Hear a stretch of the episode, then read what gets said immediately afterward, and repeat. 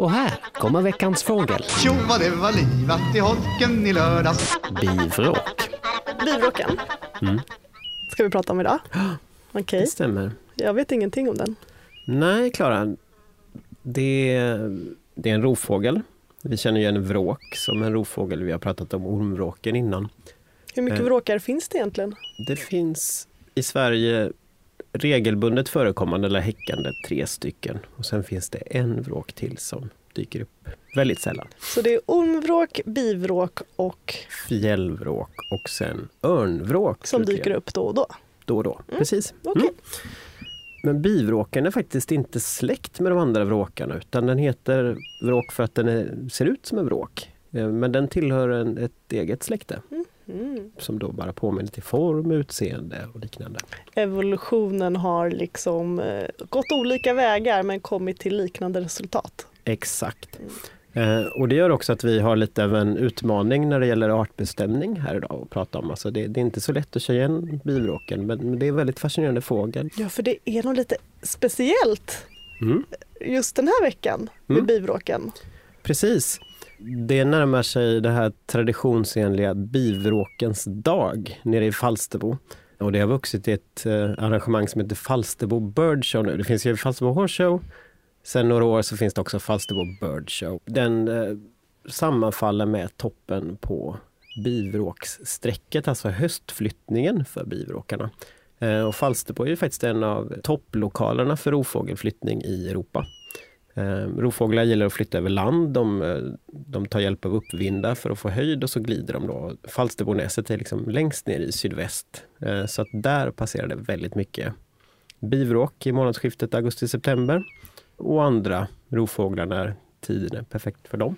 Just det, för att vi pratade ju om ormvråken för några månader sedan och då nämndes också Falsterbo. Mm. Kan man få syn på en ormvråk också nu till helgen eller är det mest bivråk just nu? Det kommer vara ganska mycket ormbråk också. Ormbråk eh, ses stora antal i Falsterbo.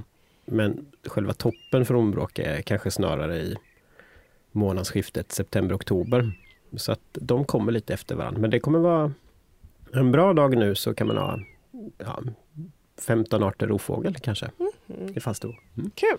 Ja. Men nu ska vi inte hålla på och prata om massa andra fåglar. Det är ju Nej. liksom bivråkens program det här. Exakt. Jag vill veta allt. Ja. Bivråken, namnet antyder då att det är en fågel som äter bin. Eh, och det är inte helt korrekt, eh, utan det är en fågel som är specialiserad på att äta getingar. Så att eh, jordgetingbon då, eller markbon av sociala getingarter är huvudfödan för bivråkar i Sverige. Den kan inte ha så mycket konkurrens i den matpreferensen. Nej, det stämmer säkert faktiskt. Det är nog den sista insekten jag skulle vilja äta. Mm, det är nog ungefär samma här, tänker jag. Ganska få insekter som ligger högt för min del, men, men, eh, men bivråken tycker att det är mums i alla fall. Och så har de väldigt liksom, styva fjädrar i ansiktet då, så att de klarar getingstick och allting sånt där. Och bivråkarna, de flyttar till Afrika, så att de är långdistansflyttare. Kommer tillbaka i slutet av maj till Sverige. Då finns det inte så mycket getingar än, så att då kan det vara fågelungar eller grodor eller liknande. Men sen när ungarna är kläckta och det är inne i slutet på juni så där, då finns det ju större mängder getingar. Så att då har de liksom kommit igång och då finns det mat att mata ungarna. Men getingpopulationerna går ju upp och ner med eh, väder och liknande. Så att eh, även om bivråken är, har lite monopol på den här födokällan så är det faktiskt så att häckningsframgången varierar väldigt mycket från år till år. Så att eh, bivråkarna är långlivade. Och ett par lyckas kanske få ut en unge vart tredje år eller någonting. Men eh, bivråkar kan bli gamla så att strategin funkar ändå i längden. Mm. Ett dåligt getingår inte hela världen så länge det inte är för många dåliga getingår på rad. Exakt. Så att de vinner in the long run på den här inte helt tillförlitliga näringskällan som de har halvt monopol på. Men jag tycker det är lite roligt att det här är ju också en rovfågel som Mm. du säger. Och en fågel som specialiserar sig på insekter Mm. är kanske inte någon jag tänker är en typisk rovfågel. Nej. Det är ju jättemånga fåglar som gör det som man tänker, åh det är en liten småfågel som äter insekter. Men, men det är det här med utseendet, att den har den här krokiga näbben och så, eller Mm. vad, vad är det som gör den till en rovfågel? Ja, alltså det är en rovfågel. Insekter är ju djur, de tillhör djurriket. Ja fast det är ju väldigt få insektsspecialiserade fåglar som kallas rovfåglar känns det som.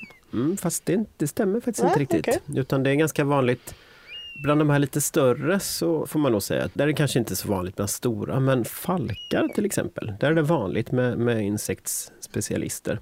Ibland äter de fåglar, men vissa äter framförallt insekter. Då.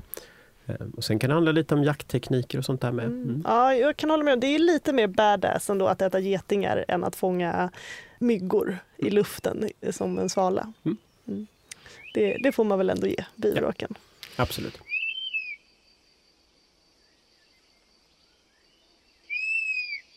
Utseendet måste vi prata lite Mm. om. Absolut. Vi pratar ju om ormvråken och bivråken. Den påminner mycket om ormvråken. eh, Och bästa sättet liksom, det är att titta på siluetten egentligen. Bivråken har ett lite mindre huvud, lite längre hals, lite längre fylligare stjärt och på något sätt lite större vingar. Och när den flyger då så har den lite mjukare flykt än, ormvråken. Jag är säker på att vi kan hitta lite klipp på det och lägga ut på vår Insta så, där, så man kan jämföra. Men ormvråken är ganska stel i flykten eh, och bivråken är lite, lite mjukare i flykten. Kan den ryttla? Eh, nej, det gör den inte. Om den kan så visar den inte det i alla fall. Kan Eh, men jag vill inte.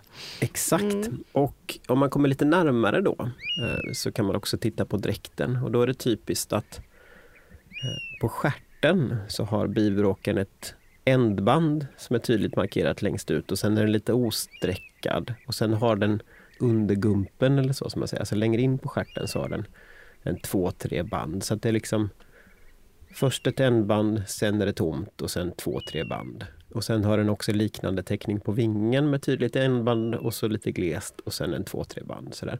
Eh, Jag den får här också lägga upp ganska- bilder på. Mm. Mm. Och sen måste jag säga att är det bra väder i helgen när det är Falsterbo Bird Show så rekommenderas ju verkligen att åka ner dit för att där finns det ju personer som kan visa hur man känner igen den för att man lär sig ju framförallt hur fåglar ser ut genom att titta på dem. Just det. Ja, det låter rimligt. Mm. Inte så här känna på dem eller så att det, Nej. eller lukta på dem. Nej. Nej. Men det är också learning by doing, tänker jag jag framförallt. förstår. Ja. Jag lirar mig bara. Och sen, ehm, hur låter denna bivråk? Nej, men den har en slags, en slags vissling som man kan höra i den hörs inte så ofta. Den hörs runt täckningen. Mm. Men den, och, så där kan man höra det ibland. Och det, det är ett visslande läte som vi kan lyssna på här.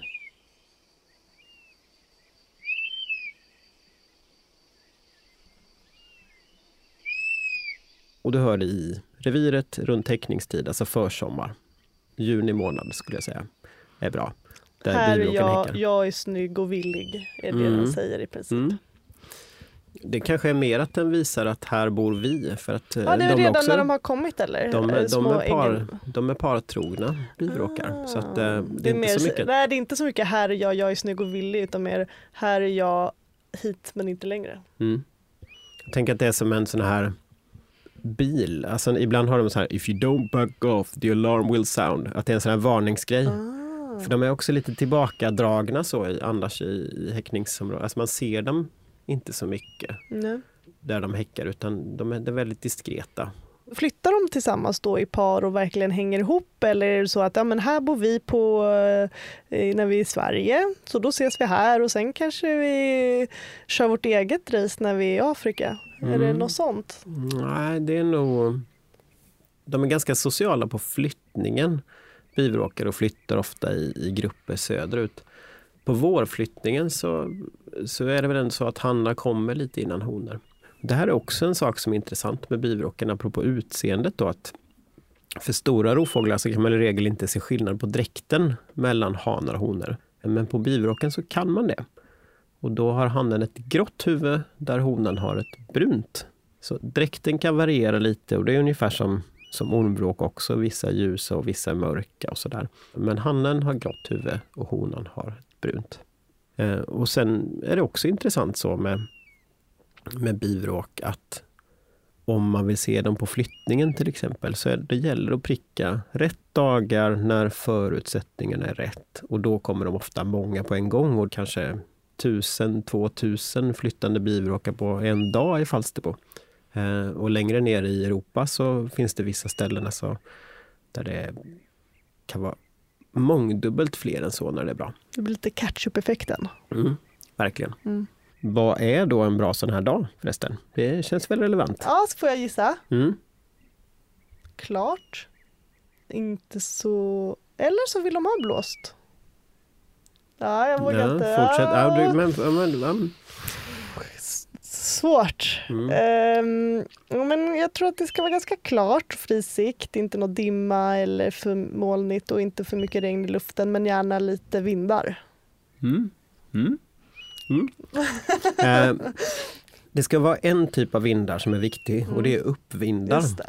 Eh, så att en dag där det är mycket termik och, och det känner man igen på att det blir såna här cumulusmoln då, alltså såna här eh, broccoli, blomkålsmoln. ja, Mm, det. de är inte gröna, de är vita, blomkål. Mm. Som tonar upp sig. Mm.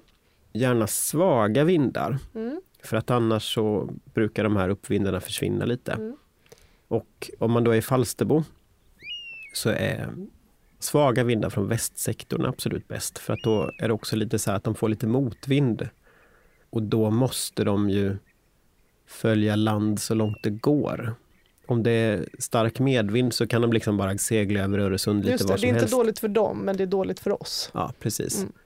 Så att eh, svag, svag västervind och eh, uppvindar. Och så gärna att det varit lite dåligt och instabilt väder i flera dagar innan så att de har blivit sugna på att dra och kanske kunnat samla ihop sig lite i Skåne och sen hopp, så sticker de. Det är mycket att tänka på där, Mm. men eh, känner man att det är det vädret som det bjuds på utanför fönstret, då är det bara att kasta sig i bilen eller på tåget eller på flyget eller var det än är, Mm.